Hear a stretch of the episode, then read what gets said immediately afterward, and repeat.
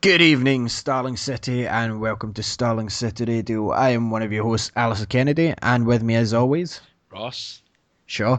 And tonight on Starling City Radio, we had technical difficulties last week, so tonight we are going to do a double coverage of the last two episodes of Arrow The Magician, episode 4, and The Secret Origin of Felicity Smoak, episode 5. Um, there will be a Flash episode coming, unfortunately, our. Uh, Flash News coverage guy, Andy, uh, is a bit tired tonight, so he's not going to be with us, but we will get a Flash episode up soon. But Ross, before we dive into the meaty goodness that is the Arrowverse, what news has been circling around the interwebs? Yes, well, news per se, um, 7th of November, um, CW released a sort of like a mini uh, what to expect trailer for uh, the rest of the season and it revealed a lot of characters that we knew about um, uh, before the season started, and it, it, it didn't shed light on how the story is going to progress, but you got to have an idea as to what's going on.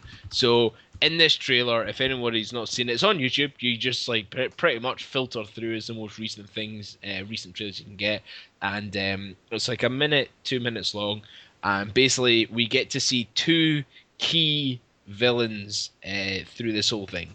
So first villain, well, first up villain is basically um, Cupid is the main one right now. So Cupid, stupid. Cupid, yeah, Cupid. Obviously, for those that may be clued up to the uh, comic book Green Arrow, uh, I know Alistair that we actually haven't covered any comic books that had Cupid in because she comes into the Green Arrow Black Canary crossover in 2009 and basically cupid is so infatuated with green arrow that she basically says you're either with me or you're not. So i'm just going to kill you anyway. And like she tries to um, create crime and and murder people in order to draw out green arrow so that she can be like oh like oh, what's going on? It's you. I love you so much, type thing. So she's basically like a, she's like a psycho that Ali and I used to date, basically. So you know, I would pretty much put it down that way. But yes, um, not both. We, we didn't date this psycho at the same time, the same but, time, but no. I'm pretty sure we, we would have both have experienced psychos to this nature uh, during our lives. But yeah, so basically, yeah, so Cupid kind of has that edge where she's infatuated with what Arrow is doing and she emulates his style while trying to commit her own crimes at the same time. So it's a pretty much a pretty fucked up person. But yes, so we got quite quite heavy as to how this person is going to be um, dealt with in it, and I kind of like the idea of you know Ollie, and uh, I'm waiting for Diggle's one-liners, kind of going, "Is this another bird you've scorned?" type thing would be quite hilarious. but uh, but yeah, it looks like she's going to play uh, quite a decent role uh, this season, considering how much screen time she got in this trailer. Um, so moving on from from Cupid because I'm pretty sure we will cover Cupid um, when she actually does officially uh, make her screen appearance and obviously in subsequent comic books as we uh, describe them. Moving from from her, the other major villain that made an awesome appearance was obviously the greatest, the one and only Captain Boomerang. Now, Captain Boomerang is more of a Flash uh, Rogues Gallery guy. So obviously, if you watch The Flash, um, you might think it's a bit bit weird the fact that Captain Boomerang has been brought into Arrow first, which I think is brilliant for my own reasons. Uh, one being the fact that it's tying in the universes even more. Um, but yeah, Captain Boomerang is mentioned and seen. Well, technically not seen, but his boomerang's been seen. This slick silver thing, and he comes out with a couple of good quotes. The fact that you know everything you do always comes back to you. It's along the lines, you know, verbatim anyway. But yeah, mm-hmm. um, so Captain Boomerang um, appears in this trailer. So that's two quite explosive um, villains that uh, Arrow will have to deal with, on top of Ra's al Ghul uh, which we'll talk about a wee bit more in uh, today's episode, as well as obviously Merlyn um, and uh, probably Count Vertigo will probably come back up again, and his usual love life as well. So the the it was a good trailer. I reckon they've released this trailer because the beginning of season three has been a bit sort of lagging in um, action suspense, and I think people might have grumbled a wee bit. So I think they've had to come out with this sort of like quarter season trailer to sort of show to people, wait, but there's all this action that's coming up soon. You know, like we we all knew going into this it was going to be a very sort of like personally orientated. It's all about drama and characters instead of action. That's what they said in the summer. But I think a lot of people have just been thrown off, myself included, as to how much into the character it's going to be. Uh, when we're only episodes sort of you know four or five in, and I'm already kind of like still suffering the hangover from season two's finale. So I think they must have brought this trailer out just to sort of tell people, look, we're still got stuff going on, and there, there's stuff to look forward to, rather than you know bailing out on us. I, I don't think it's going to be. A, I don't think it's a worrying call, but I, I think it's something that they've they've consciously released to make sure yeah. what's going on. Okay, so there was another piece of news there, Ross. Uh-huh. The link I just sent to you. Yes, um, the Flash and Arrow crossover logo was revealed uh, recently, and it looks quite quite badass. It's uh, pretty much the Arrow's arrow with the gold emblem of Flash that's been through, and um, yeah, it's uh, it looks like it could be the work of quite sort of like similar visual artists that have worked on Warner Brothers DC stuff, and uh, yeah, it's just uh, it looks quite cool, and it's nice to see it because it's like together and yeah, I don't know. Yeah, what what do you think of this logo? Like, I feel like I've been speaking different. for ages. no, no, no. It's uh, it's different. It's very different. I like it. It's cool, but at first I thought it was fan made, and then I seen Geoff Johns posted it himself. So yeah, I'm I'm all for it. It looks good. And is it mid season we're getting the first crossover? Uh, yes, it's uh, mid-season. Uh, the mid-season finale is the Flash and Arrow cro- crossover. I'm not too sure how it's getting done. I've heard rumors that it's supposed to be all on Wednesday night, so it's a two-hour back-to-back special. But huh. I've now heard, um, I've now heard sort of like, so it'd be like a two-hour film you'd watch. You'd watch the Flash section, then the Arrow section. Yeah. But I'm starting to hear that it might be the Flash version on the Tuesday and then the Arrow version on the Wednesday. Ah. But uh, so I don't know if that's been like a last minute production change, but I think their original intention was to make it almost like a mini movie, like a TV movie, uh, mm. as the sort of end of the mid season. But uh, I have a feeling now that maybe just to garner more members and more numbers and more viewing figures, they would just do it, you know, on separate days, an hour each. Uh, either way, though, we're still going to get a crossover. So all our Starling City fans that might be just so infatuated like Cupid with Arrow uh, I would highly suggest you start watching Flash because there are going to be certain bits and pieces that will um, that will no doubt make a lot more sense if you uh, watch both films. You don't uh, both seasons. You you know you don't need to, but mm. you probably get more appreciation to the whole universe if you did. Yeah. Um, did you have any other news? Because I've just came across a part of news that we kind of skipped that I've absolutely missed. Uh, no, I don't have any other news. Um, cool. I was being sort of too busy dissecting that trailer, so no. hit, hit, hit us hit me, with your next. Sure, hit me with your best shot. Well, um, that kind of relates to Arrow, doesn't it? That would be an amazing song for him to train to. hit me with that, with that's, shot. that's what the Roy and Oliver Queen's montage music should be. yeah, hit me with your best shot. Anyway, um, well, as you know, uh, in the summer, the first set of uh, action figures get released, and it was a double pack with um, Deathstroke and Arrow, and I purchased them. And uh, there can be photos up on the site if anyone requests them. But Ross, this little link here shows us that um, in April next year, we're getting the fastest man alive as a figure, the CW Flash action figure. Now, scrolling to the bottom. Uh, you can also see that there's a canary figure coming out, which I'll need to get to go with my set. There's another Oliver Queen version. There's Oliver Topless, which is basically first season Ollie, and there's a Deathstroke figure with a bit too much colour in it for my liking. Oh, I don't know. I don't know if we're reading into that a wee bit too much. I, I mean, I would. No, no, no. I, I, th- oh, no. I think I think it's just it says it's from season two. Oh. Um, I think it's more just I think it's more just the um, paint job they've given him. You know, mind you, I suppose like when it comes to a model to sort of highlight certain details, understandable. At first, I thought, oh my god, I didn't realize it was season two. I thought it was like going to be like this season's like batch of figures, and I like almost like, had a mini heart attack thinking, oh Christ, don't tell me at the end of season three we're going to see some sort of like rogues gallery that's going to include Deathstroke as well. We that would could. be hilariously awesome, but still. Yeah. what, what do you think of these figures? I, I- I'll obviously be getting the Flash one. I don't know if I'll get the Canary one, but I've already got Arrow and uh, Deathstroke in the double pack. I, I, I don't know. I mean, like, I'm not really the main man for um for Hmm. figures, but I mean, it's quite cool. I was expecting maybe the figures to sort of reveal maybe more tidbits about like, uh, especially in the Flash side of things. Maybe I was expecting to see like a Captain Cold figure or a Heatwave figure to sort of see a wee bit more of the details of the future villains Hmm. that we're supposed to expect in the Flash. Um, but I don't know. I mean, like I do, I do quite dig it. I thought it was quite. I was unimpressed originally with the fact that all they gave out was a Deathstroke, uh, Green Arrow combo. Yeah.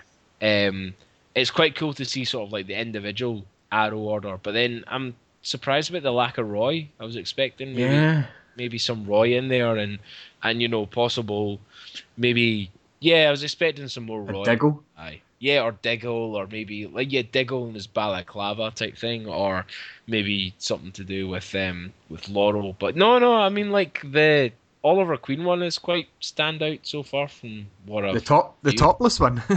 of course, I. the uh, the his full thing is seems a bit, bit more detailed than the uh, the sort of double box set that you got yeah. from, uh, with the one with Deathstroke in it too. Yeah. See, so I think that's that was. done a re a redesign of them all. Yeah. So, Well, well, all of these say kind of like season two, um, uh, the Oliver Queen and Slade Wilson. So it's the redesigned bow and everything you get with it, um, which is quite cool. But obviously having Ollie and Deathstroke, I'll probably get Flash and Canary. Like obviously if there was a Diggle and oh, I would probably collect them all if they announced uh, Wave Threes get Diggle, Roy, even Malcolm Merlyn would be quite cool.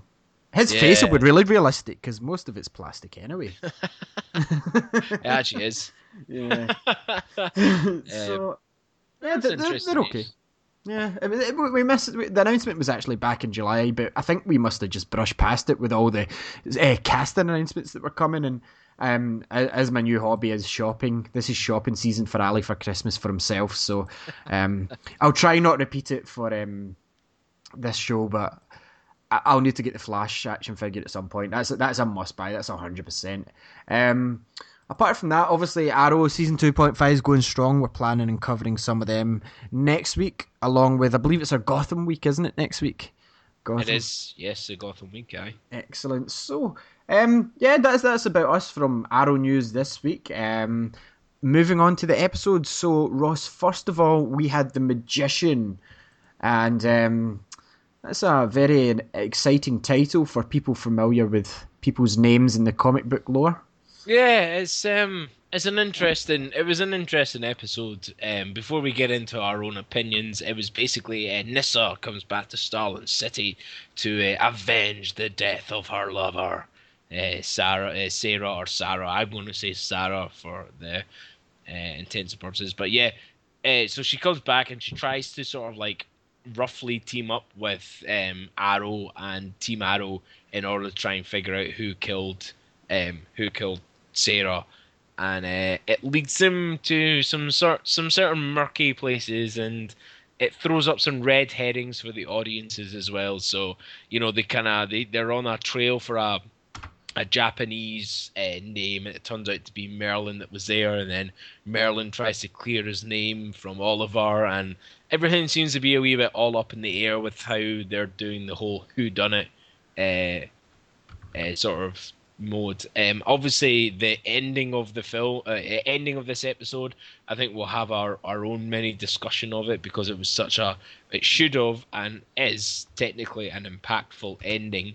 Um, but no, I mean, I, in my opinion, I reckon the magician was probably one of the weakest. Uh, the weakest episodes we've seen so far. You know, I mean, there was satisfying action kicking about, but I mean, I don't know, like, uh, I just I don't like these flashbacks this season. I'm just not clicking with the whole Hong Kong flashbacks, and um, I just feel like you know there there was like too much of a major shift in in these flashbacks where you know he's kind of like uh, I, I don't know I just it's maybe because I'm so used to seeing the uh, the island and having the idea that uh, Oliver Queen was stranded on the island and and you know there was no escape. He had to deal with what he had there.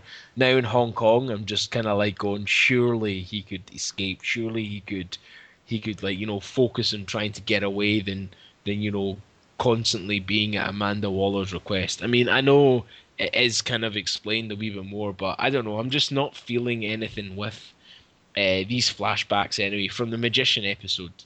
Um, but no, I mean, uh, it was good. All right. I mean, um, I mean, obviously, like Roy's backflip in the Magician was a wee bit weird. Like he seems to just always want to do a backflip whenever he's in uh, Arsenal mode he does backflips, and uh, this backflip was a wee bit weird. And I don't know, it just felt a bit boring considering the uh, quality of the cast and the juiciness of the storyline. It just didn't feel like it hit the notes what it should do.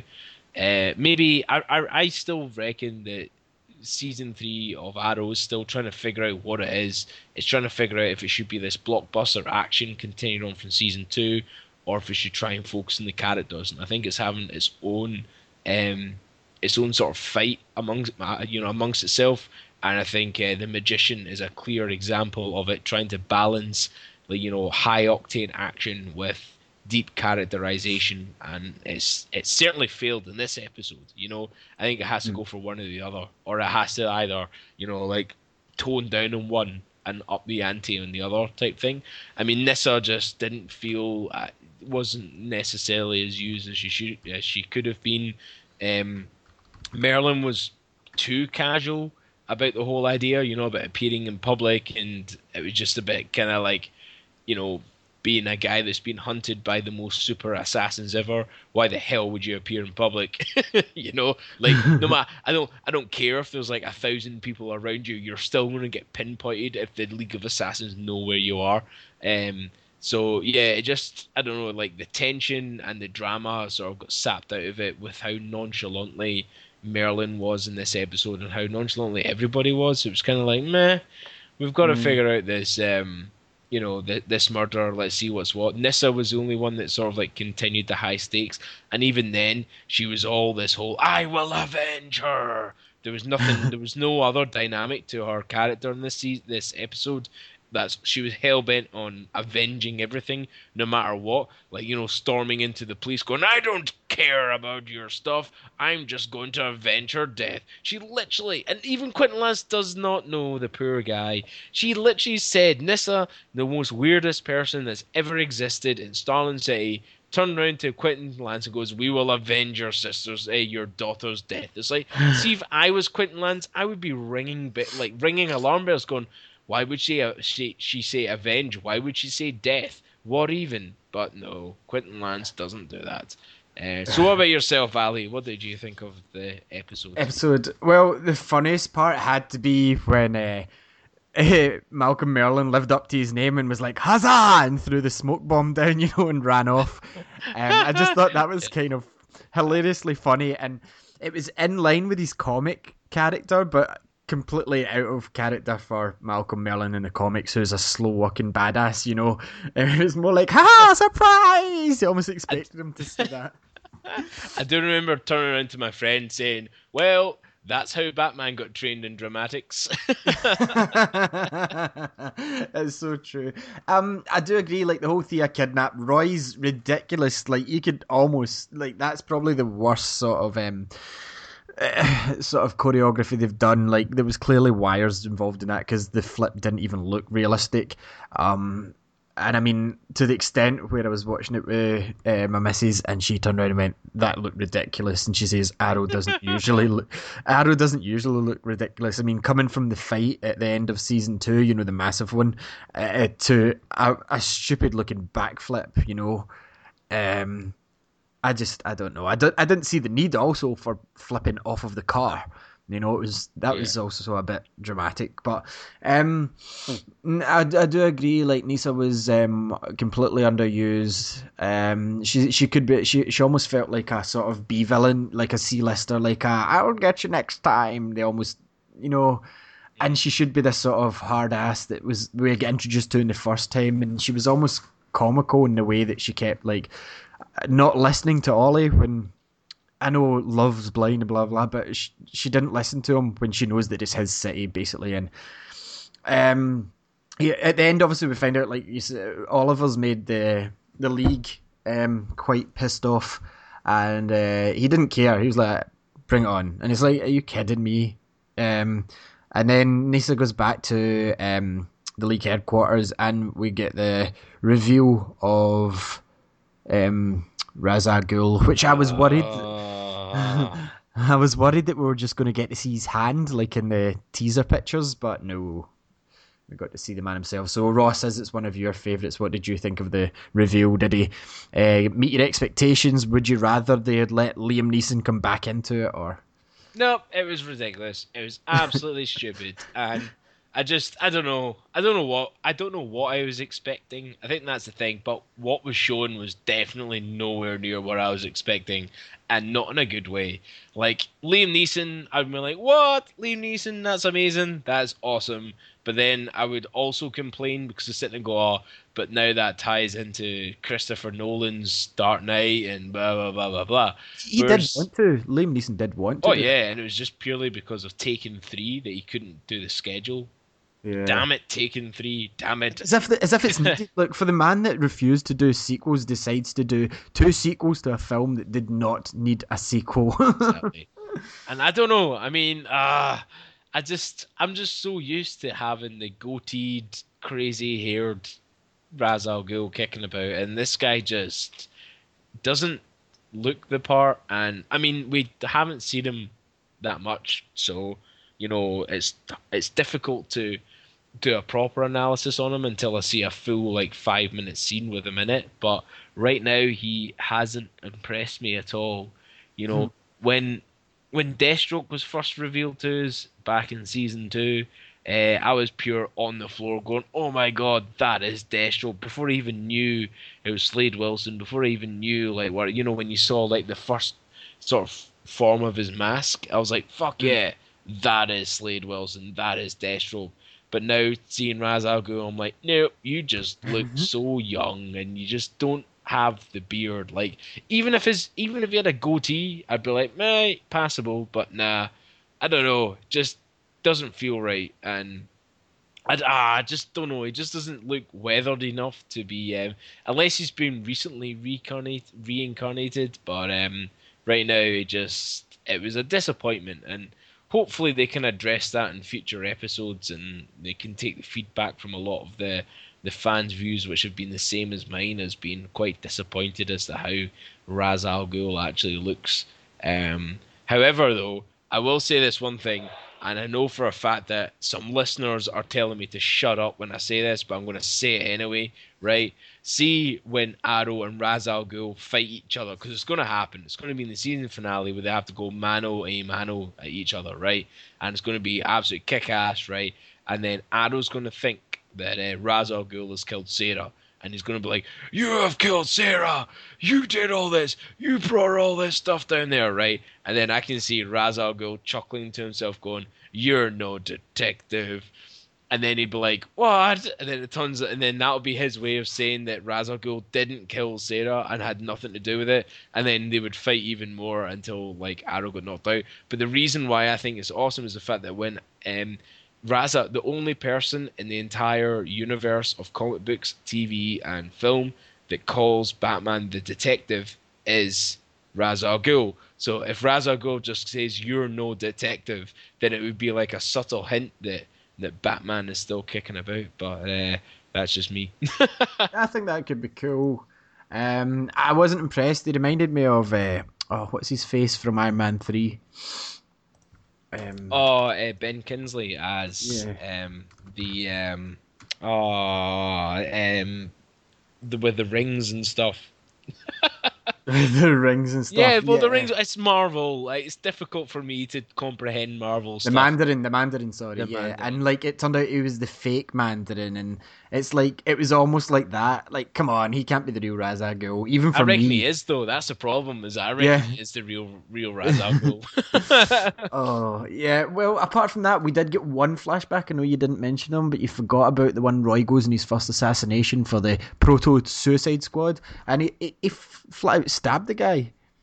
He flat out stabbed the guy, and then he obviously found uh, a hard drive, and he got into the computer of the kids by uh, bargaining, and he found some information that made him want to meet Amanda Waller about the flight.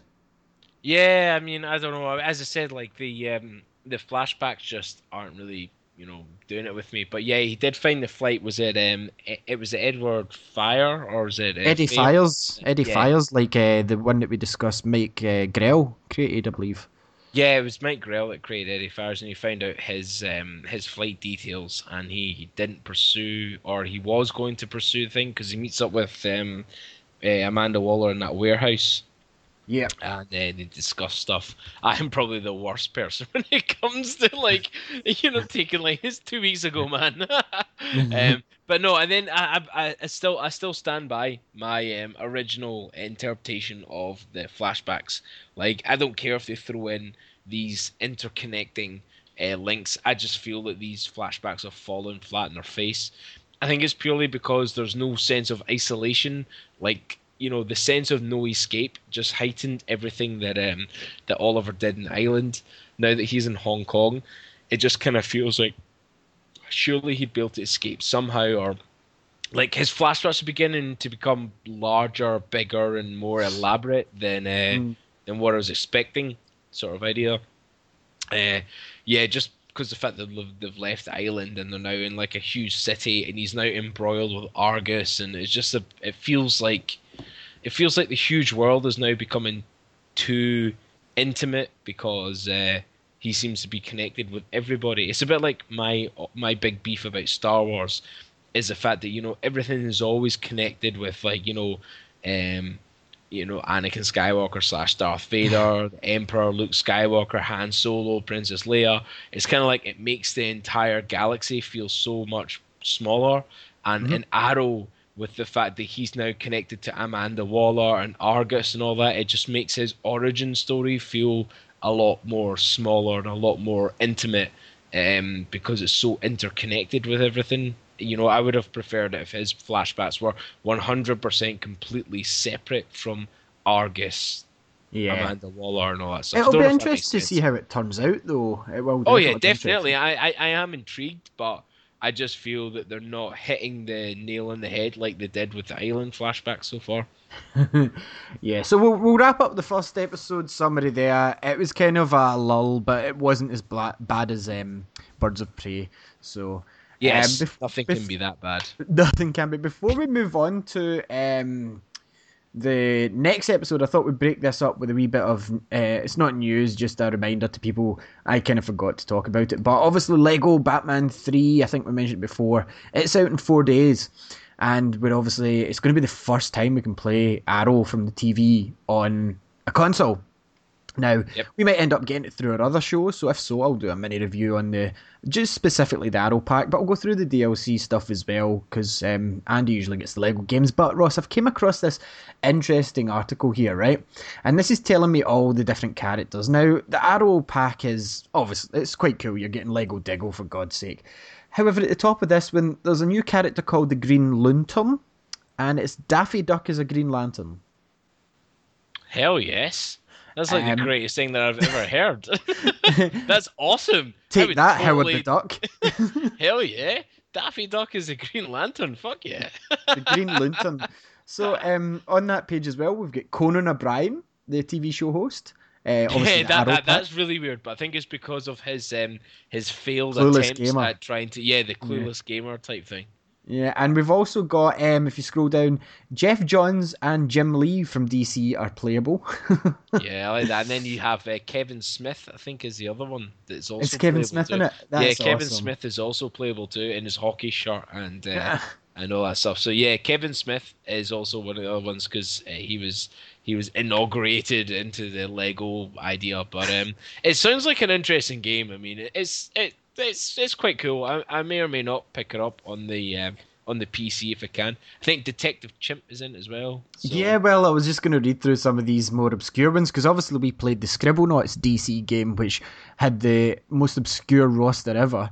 This yes, one's got Solar Suit Batman, The Darkest Night, Mad Hatter, Deadshot, which is understandable, Kalibak, Detective Chimp, Polka Dot Man, who looks ridiculous, and the Music Meister the Music Meister, he sounds like the greatest person ever. I have never heard of him before. If you scroll down to the bottom of that, that, that link, Ross, like the last picture shows you, like Polka Dot Man seems like something that you would come up with if you were endowed with superpowers. Here we go. The Music Meister appeared in an episode of Batman the Brave and the Bold. So there you go. and uh, which is awesome, though. I am totally 100% playing as the Music Meister. See, I think it's got some like a crazy amount of uh, superheroes. I can't remember the exact number, but I will get a hold of this at some point just for the fans. That the fact that you're getting Arrow, Diggle, Felicity, um, the Huntress, Slade, Roy, Sara Lance, Malcolm Merlyn, and exclusive vehicles and level included. That that'll be just brilliant to play through, and hopefully it will give him a kick up the ass to Rocksteady. Just come on, okay, you're done with Batman. Do Green Arrow. That would just be perfect. Yeah, definitely. I think it's definitely one that I'll probably pick up on the um, on mm. the hmm. old PC uh, to get a wee go, just purely for the whole um, Arrow side of things would be quite cool. Yeah um, to see how it all goes. But, yeah, um, and yeah. Um, if if you pre-order from Game, not that I'm promoting them, but Game in Britain are giving away uh, one of our favourites from Identity Crisis, Plastic Man as a Lego minifigure. What? Oh my god! Yeah. I need pre-order the... from them now. What? Uh, ah. the Plastic Man minifigure, which is awesome. It's the first time he's appeared in Lego, and he's actually quite cool. I'm I'm tempted, even if we're getting a review code, to pre-order this from Game for the PS4. I'm um, totally going to buy that. if you get it from Amazon, you get um, the Rainbow Batman Rainbow Raider. okay, that's a bit weird. The Rainbow um, Raider. Yeah, this is it right here. That's the link there. Um, the Rainbow Raider Batman looks like um, Mardi Gras Batman. Oh, right. I know. I think I know the Rainbow Raider. Uh, He's a colorblind artist who turned to crime when the world rejected his artistic genius due to his utter ineptitude with colors. Seriously, I'm I'm pure bringing this up. I've not made that up, and it's something that I would make up, listeners. But no, it actually is. His first appearance was in Superboy number 84 as the Rainbow Raider, and Superboy meets William Tell. Um, he appears in 55 issues, and uh, supposedly he died in the Flash number 183, introducing the Trickster. So thank you, Comic Vine, for introducing us to the Rainbow Raider. Rainbow Raider. I've also just looked up Polka Dot Man, but he's not he's not worth covering. It's ridiculous. So, um, Batman Three Beyond Gotham um, is out this week, and it's very tempting. You'll you'll hear next week whether we get a hold of it or not. I've messaged Andy to ask if he's requested it. Um, so if not, we should we should get it through. If not, I'm, I'm that Plastic Man's figure. I'm not even a Lego collector, but that's cool yeah. So anyway, um, we'll move on to our episode, the most recent one, which is episode five, season three, called "The Secret Origin of Felicity Smoak." Now, why don't you give us a rundown of that, Ross, before we discuss? Basically, it was like everybody, especially Ali and myself's age, was transported back to the early two thousands, where goth and emo people populated the lands, and uh, it was an interesting episode. It was probably one of the best episodes we've done so far. It was bloody good, like the way it's done. Um, although it was predictable, and um, the main villain's plot was pretty much uh, quite sort of generic. Uh, it was still quite interesting to see how Felicity became the person who she was. So, uh, without further ado, uh, for those that haven't seen it, and if you haven't seen it, then I don't know why you're listening. But anyway, um, uh, we start off with Felicity and we learn about how she became the super hacker that she was and uh, what drove her to become this sort of straight edged, um, you know, social outcast type thing. Well, she was a social outcast, but sort of social Big Bang Theory style, not into uh, the the social side of things, which is quite cool.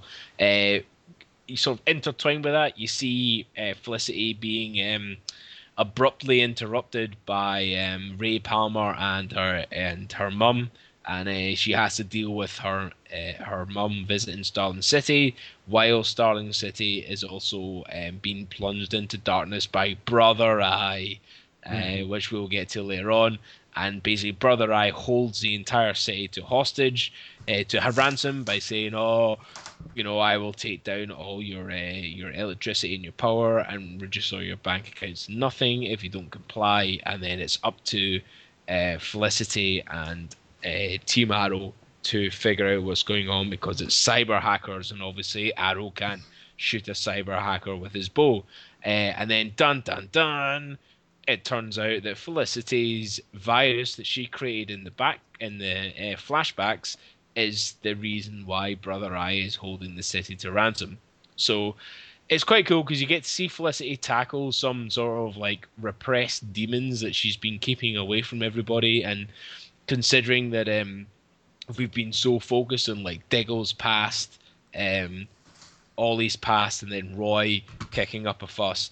It was nice to sort of see a different take on Felicity and seeing how she became who she was, and we got to witness the sort of like um, uh the film with um, uh, Keanu Reeves, not Matrix, but the other one um, like a, it was like uh, the way that they set out was a proper like cyber hacker, a uh, grungy uh, flashback. Yeah, Napster style flashback. Yeah, like nap. yeah, basically, you may as well just had Napster, and like they created like this. Um, well, basically, like they created this uh, virus that uh, they could break into uh, the government documents, and um, using that, Felicity's boyfriend Cooper, uh, if I believe, he um he used that virus to then um, try and wipe everybody's student debts, which I would totally be cool with.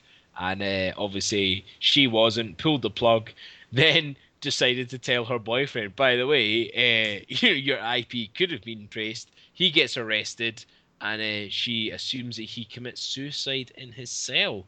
Uh, however, he does uh, resurface as the big bad, and it turns out the NSA I don't reckon it's the NSA. I reckon Argus had him um, had him employed, but he just assumes it's the NSA.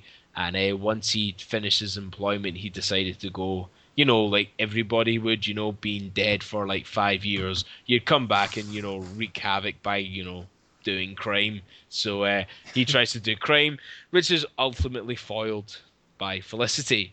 Um, it was a strong episode. I quite enjoyed it. It was probably one of the best origin stories in in a superhero um, uh, universe that I've actually watched. It was really well done, really well played out. You get to see you get to see how Felicity, Felicity became who she was, but then you also get to see her. It was almost as a, a great episode for Felicity to finally vent all her frustrations yeah. and all her stresses of being on Team Arrow. Um, and you know the fact that none of Team Arrow could have helped her because it was almost as if like that episode just even the characters realized we don't actually know anything about you yet you know everything about us and then uh, I think that was where they all got put onto the like the wrong side of the foot when they realized hang on a minute you know the, of all the people we should be taking care of we've not been taking care of Felicity and then we got to finally see her work her way through and she became a stronger sort of female and a stronger person for um uh, for what she had sort of worked the way through. But yeah, all in all, it was a good episode. And um, before Ali gets into his opinion, Brother Eye is actually like a proper big comic book um, villain. He's a satellite that he's a satellite that has his own consciousness, and he basically um, gives orders to OMAC, which is a, um, a basically like a super soldier and uh, he basically tells OMAC what to do, and he basically like Brother Eye just tries to exterminate things that are not human enough. I believe, I think. But the reason why I brought this up is OMAC was brought up on one of the um, military plans that Ray Palmer saw a few episodes ago. So it's quite interesting to see whether or not was Cooper just a pawn in Brother Eye's bigger plan, or would we see more of Brother Eye? Of what thinking. So, Alistair, what did you think of this episode? Well, the one thing that really interested me was the Ray Palmer had some sort of thing he wanted to talk over with Felicity, and it seemed like she brushed him off. Could this be the start of him becoming Captain Atom? Oh yeah, one hundred percent. Did you not see like the sort of cheeky wee thing where like he'd miniaturized stuff in his watch that, that Yes. gave it to uh, Felicity's, Felicity's mum? Yeah, I mean, like if you can miniaturize that technology, what other technology could you have miniaturized Yeah, by now? it's it's a PC and a watch, I think he said. Yeah, it was a PC and a watch, so that pretty much explains it. And um, to tie it in with the mini news, we also saw Ray um, Brandon Routh getting um, plastered for a mask. So we reckon that he could be donning the Atom soon, suit sooner than later. But um, Yeah. Now, I'm not familiar with Arrow, and uh, I'm familiar with Captain Atom mostly through Identity Crisis, but how is his and Arrow's relationship? Do they work together ever, Ross? Or nope, zero relationship. It's None. pretty much the only relationship they have is like via the Justice League. So this is quite an interesting thing. And again, I'm starting to see the telltale signs of a last minute character change where it is they've really set up Ted Kord as Blue Beetle perfectly in the Arrow in the Arrowverse. But obviously because DC sort of backtracked finally and um and basically said, yeah, uh you know, The- um, TV's you know, you can't use it. Yeah, you can't. Yeah, well, it's not that it was like you can't use Blue Beetle right now, so they had to sort of quickly bring in the Atom. Um, Blue Beetle Arrow makes more sense, but the Atom right now, Ray Palmer though, ah, he's just knocking out of the park. I mean, Yeah. Brandon Routh. If you're listening to this, because I know you do, right? If you're listening to this right now, what the hell did you do wrong in Superman Returns? Why did you not just bring Because all the couldn't write a charisma? I mean, ah, I feel sorry for Brandon Routh now because he had to deal with such a crappy script in Batman and uh, Superman uh, Superman Returns because he genuinely is a great actor and he's Oh, just yeah. knocking this character out the park. I mean, fair dues, he's probably the most like he's like the greatest boss everybody could imagine because I'm telling you, in real life, if you turn around to your boss going, Oh, can I just take the day off because your mum just randomly showed up, you get told to get fuck out of the office. I know, get back know? onto work. yeah, yeah, it's this is coming like- out your lunch break. yeah, it's like I just started two hours ago, but I need a holiday. it's it's kind of like yeah, jog on, mate. But um, but no, he's really is playing into his entire sort of thing, and he's going to be one of those people where like I reckon Felicity will finally sort of buckle and explain to him, oh. The reason I'm doing this is because I do this for the arrow and I do this and this and this and then Ray Palmer will go, I've known since day one. Like I've known I've known before you even started that this is what you did. Like I, he's going to be that kind of guy that he already knows what's going on, but he just doesn't want to say it. Doesn't want to show his cards yet. So But do you um, think we could get an, a, a Captain Atom spin off, or do you think that this just could be a recurring Arrow character once he makes the transformation? Uh, 100% recurring. Hopefully, he might have uh, more crossover work maybe next year. But uh, I definitely think that they're going to grow the seeds into some sort of Atom style. I mean, he's not really a character we've ever seen on TV. Like Smallville, I don't think we had him. I could be wrong. which is why I think it's a great time to have him on because uh, He's getting in there It- before Ant Man. yeah, that as well, you know, and also the fact that I reckon that they could do him better than Ant Man. So you know, well, yeah, but I mean, we've got Paul Rudd as Ant Man, so it's going to be kind of Paul Rudd as Paul Rudd in every movie. Well, exactly. It's kind of like you've got Brandon Routh versus Paul Rudd. Like, Yeah. it's kind of like you know, I'm sorry, but I'm kind of putting my money on uh, Brandon Routh if I can. Oh yeah, Brandon Routh. he's, he shines off the screen. Like you can It's- tell he's Hollywood quality. Yeah. It's like even throwing Ant Man into the mix, you kind of start realizing why they decided to go for uh, Atom rather than um, rather than um, Blue Beetle, uh, considering Ant Man's coming out. So maybe uh, DC Warner Brothers have so much faith in CW that they'll be able to actually create like a, a more successful miniaturized uh, hero. Um, so by the time season three finishes, everyone will be more infatuated with uh, Atom than when Ant Man comes out in the summer. Everyone will be like, ah, just not as good as Brandon Routh.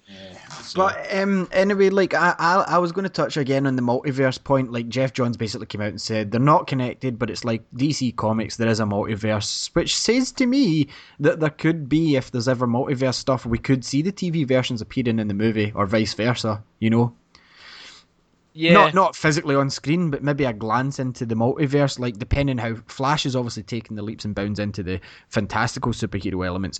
Arrow's still relatively grounded. I mean, the metahumans are kind of gone from Arrow, but I mean, as it goes on, we could see a multiverse style thing happening, especially with the Speed Force. And as Barry's running, he could see a glimpse of like what looks like the movies. I can see that happening. Like, I mean, he does already have his time treadmill set up in the Flash side of things, but yeah, yeah I can kind of see that idea come along. Uh, you know, this multiverse thing will be a quite an ambitious project, and it'll be interesting to. It's almost be interesting to see whether or not DC have the commitment to yeah. um, to continue on because if there is this multiverse project you're talking about, well, Arrow's going to be finished in what like three years' time anyway. Well, no if, I would say three so. years' time, yeah. But it would be even better if the multiverse continued and they like pulled in Adam West as a cameo or like uh, Dean Cain came in as Superman, you know, and uh, Don't just that would be hilarious. The moment you said Dean Cain and Superman, ah, oh, that's me sold. I'm sold straight away. Dean Cain was the ultimate Superman. Simple yeah. as 100%. I don't care. I, I hate Superman to the very core. But uh, Dean Cain was the one that made him tolerable. See, I, I didn't mind Tom Welling. I didn't mind Tom Welling. But um, Dean Cain played more. It was more the story of Clark and Lois rather than Superman. But yeah, that would be awesome. Like if they just did something like that. You know, like had the you remember in the the Turtles Forever cartoon movie where they looked at the Turtles multiverse and on the screen, the view screen, I don't know if you've seen it, it had like the Turtles movie, the Heroes Turtles from the 80s, the Turtles from the comics, the original ones. And if they did something like that where it showed you all these, like everything DC's done on TV, well, it would depend on licenses, that would be amazing. And just Penguin from Gotham. Yeah, yeah. It'd be quite interesting to see if they pull that off. But um, bring it back to this episode, though. I mean, yep. you know, overall it was quite cool. We saw Laurel also making steps towards uh, conquering her own demons with, um, you know, with the idea that she finally recognized, you know, that she was trying to fight the person that killed her sister, not, you know, not controlling herself. And it kind of took a step forward towards finding out a wee bit more about Ted Grant and about how Laurel will become the vigilante that we're pretty much dead certain that she will become. Um, yeah. And then I suppose that brings us to the ending of the last episode. Like, Ooh. what even? Now, because yes. it includes your man crush, I will let you continue. yeah, well, part of my man crush. But before we dive into that, have you noticed the episode title, uh, episode eight's title, Ross, for Arrow? It's called. Is it not guilty? Is it not? No, guilty. Guilty's next week. Uh, episode uh-huh. eight's titled "The Brave and the Bold." The Brave and the Bold. Yeah, which is a episode Batman eight. That's isn't. I think episode eight isn't that the start of the um, crossovers? No. Well, I I, th- I think there's 21 or 22 episodes a season, and I think Midnight City is the midway point. You know, I could be wrong. Yeah, the eighth episode, The Brave and the Bold, uh, it crosses over with the Flash episode right. eight. Yeah. Okay, that's excellent. Um, well, yes. Anyway, on to this, and and also somebody called Thor is writing episode nine, but that, that's it might not be the same one. Um, in uh, the end of the episode, with Roy waking up uh, after seeing his nightmare where he's seen Sara's murder again, except the camera drew back and it was Roy himself throwing arrows or knives. It was arrows towards Sara, which we've got our own wee theories about that. Um, however, it looks like it's continuing on to next week's episode, Guilty, uh, which we'll talk about in a minute. But Ross, what do you reckon in this? Do you think it's uh, Roy, Roy's a badass killer, the Mirakuru's coming back, or is there something else afoot? He's definitely not killed Sara. I'll put that out there 100%. He's not killed her. But um, because of the fact that he killed that police officer under his Mirakuru rage, he knows he's killed somebody, but he doesn't know who it was, and he's just assumed that it's Sara because that's the last person close to him or last person he's seen being killed. Um, that he either cares about or has some sort of like guilty conscience about. So he's going to start next episode confessing that he's killed Sara, but he doesn't know why. And then uh, I reckon he's suffering from like PTSD, like uh, post-traumatic um, stress disorder, or Count Vertigo has somehow poisoned his mind and causing these crazy hallucinations, and like he's done more damage than he did because Count Vertigo went out too easily, considering he was touted as one of the recurring villains of this uh, season.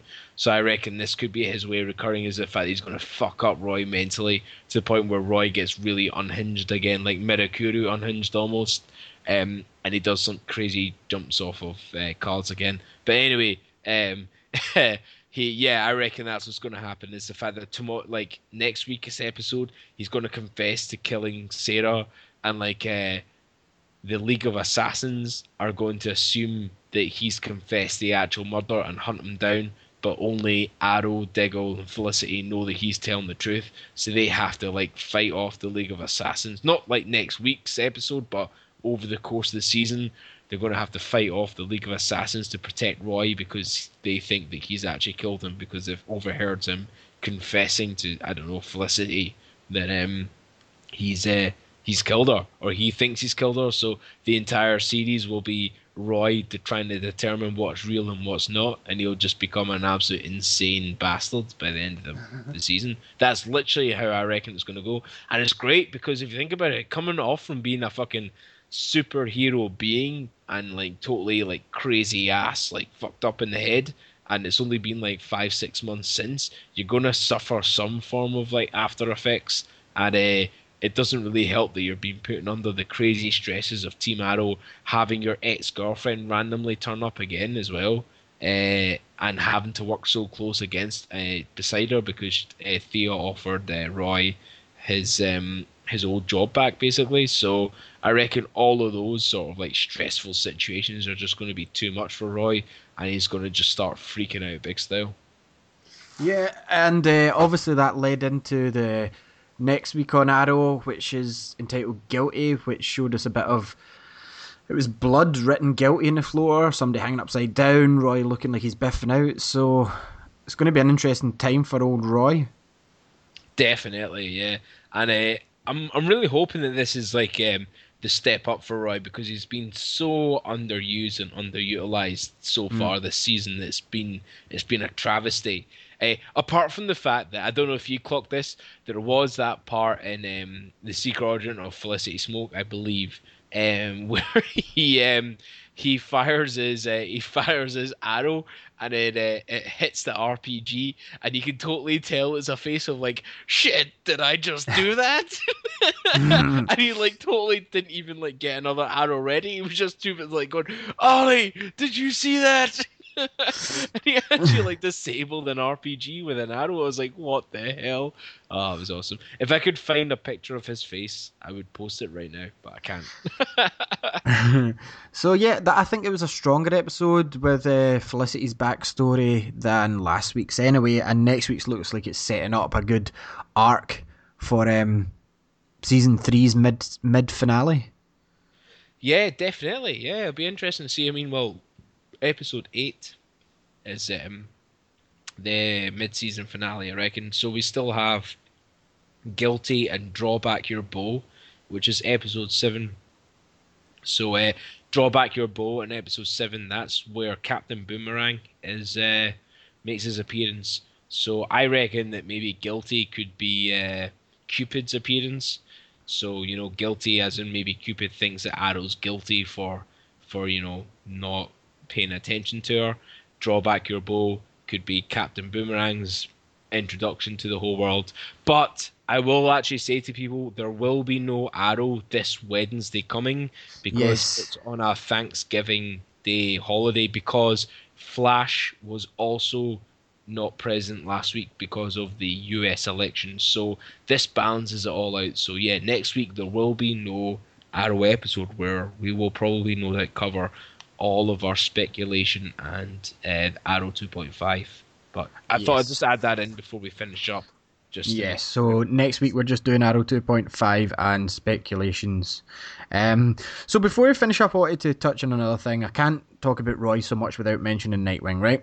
Now, we we all know the Titans is being developed for TNT, which is going to be, as the report goes, Titans will essentially tell the same story of the comic book, beginning with Dick Grayson, aka Robin the Boy Wonder, taking on a solo mission, recruiting younger crime fighters to form a newer generation of superheroes and friends. The show is moving towards a pilot order from the network, with Akiva Goldsman and Marc Haimes sharing the role of writer and producer. DC and WB aren't all that strict when it comes to keeping the mention of Batman off of TV. Um, however, uh, the interesting thing about the Teen Titans, as we all know, is that Roy was prominent for a while in the Teen Titans, and um, basically what's been talked about is a Supergirl show as well. Now, I, I can't really see Arrow and Flash crossing over into Gotham at all, as it looks like it's almost a different time period. Yeah, Um, it's, it's like I, I reckon it's about fifteen years before Arrow. Uh, give or Mm. take, I reckon it's about fifteen years behind. If least. you want to put Batman into the mix of Arrow, it would be at least fifteen years. Yeah, and obviously Supergirl's coming to CBS, which there's not much chance.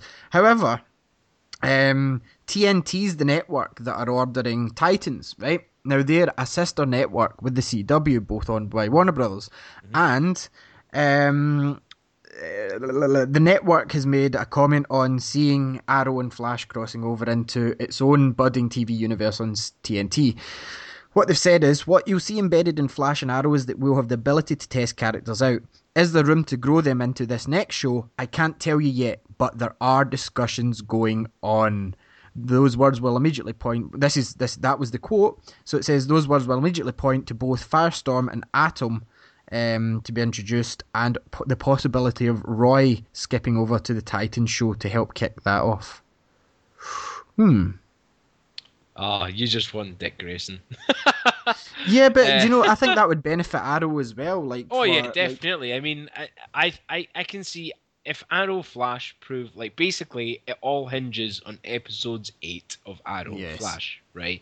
If their crossover episodes can be as successful as they think it's going to be, which it will be, but if they can be as, as successful as they can, then it's just going to open the floodgates for um for sort of cross television uh, idea, and especially seeing that TNT is a subsidiary of CW, it would Yeah. make more sense to have, uh, you know, Teen Titans being crossed in with Arrow and Flash, and I think that's why we've not heard a lot of information about it all. Is because I reckon they're just waiting to see how good it actually is, and um, and. So if I it does it'll happen. prove, yeah, I reckon like this season of Arrow and this season of Flash will be is like the test the waters of how crossing shows work, and uh, if they can do it successfully, then maybe next year we're going to start seeing a lot like ah.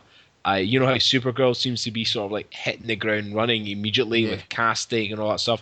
I reckon the moment they, they get past the mid-season finale, we're going to see a yeah. lot more information about Teen Titans, going on. You know, especially And if it can work out. So it would make sense to send Roy over there um, to help start out that show, and then have him come back, and then we could have Dick Grayson or any of the other ones, because I don't think they'll be allowed Cyborg on TV, because I'm sure he's cast for the the movie.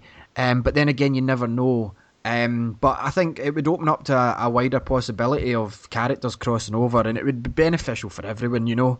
And just because Marvel can't work out all their um, differences with other networks doesn't mean that we couldn't see even Supergirl popping up in Arrow. You know, we can't have Superman. Yeah. the only not? the only thing that sort of like stops that is like um different networks. You know, like for example, if it's like um, beneficial for both, you know, if they say, okay, but we want Arrow appearing in such and such an episode, you Yeah. can have Supergirl for this one, you know, if, if it worked for the benefit of both, a bit like the current rumours that Spider Man from Sony is going to show up in the Avengers franchise, you know, it could work, you know. but we speak sense. Ali, you know, Yeah. TV executives don't. Yeah, true. Um, true. but yeah, no, I totally understand. Like, it makes sense, and it's what the people want. But you know, at the end of the day, I can see where they're coming from. You know, for example, like if Supergirl aired at the same time as Arrow, you know, they'd be like, how could we do like crossover? Or you don't need to be so. How could we do crossover? But it would be a bit more sort of like, oh, you're missing out on our on our show because of your show type idea. But still, though, at the end of the day, though, I totally agree with you. Like, why why shouldn't there be? There should be crossovers. Gotham, understandable, not because it is set 15 years in the past, which is fine. I'm I'm cool with that.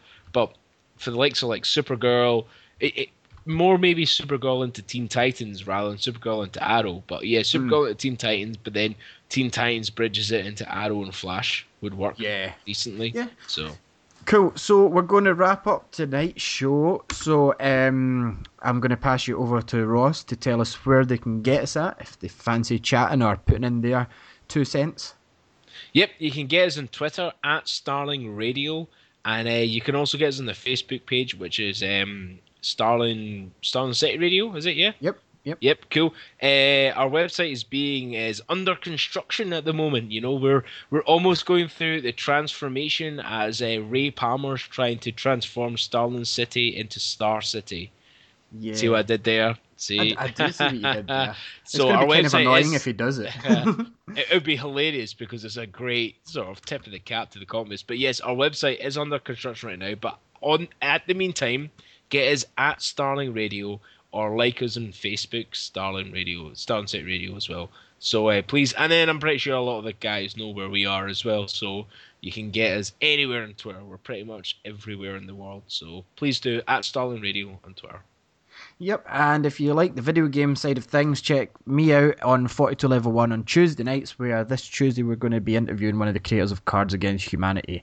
Um, 42level1.com is the site for that. But Ross, there's another new show kicking about from a long time ago in a galaxy far, far away.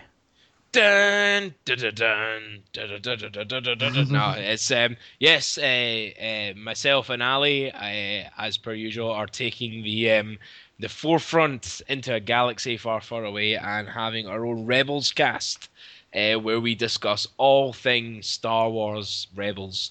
Um, primarily the Rebels TV show, but we definitely will be delving into the uh, the sort of new canon books, comic books, news, and um, sort of you know review as well, like kind of what we do here. But primarily we talk about Rebels, which is a badass show. If you've not seen it, it's on Disney Channel in the UK every Thursday night at 7:30 p.m. Um, but yeah, Star Wars Rebels, Rebels Cast UK. So you can get us at where can we get us, Ali? Um, at uh, Rebels Cast UK on Twitter and at Star Wars rebelscast.tk for all, our reviews. We've been reviewing all the episodes up to date and I believe we're getting a chopper profile at the mid season break from Ross as an apology to the little droid, and we'll probably be writing a review on a new Dawn as well at some point.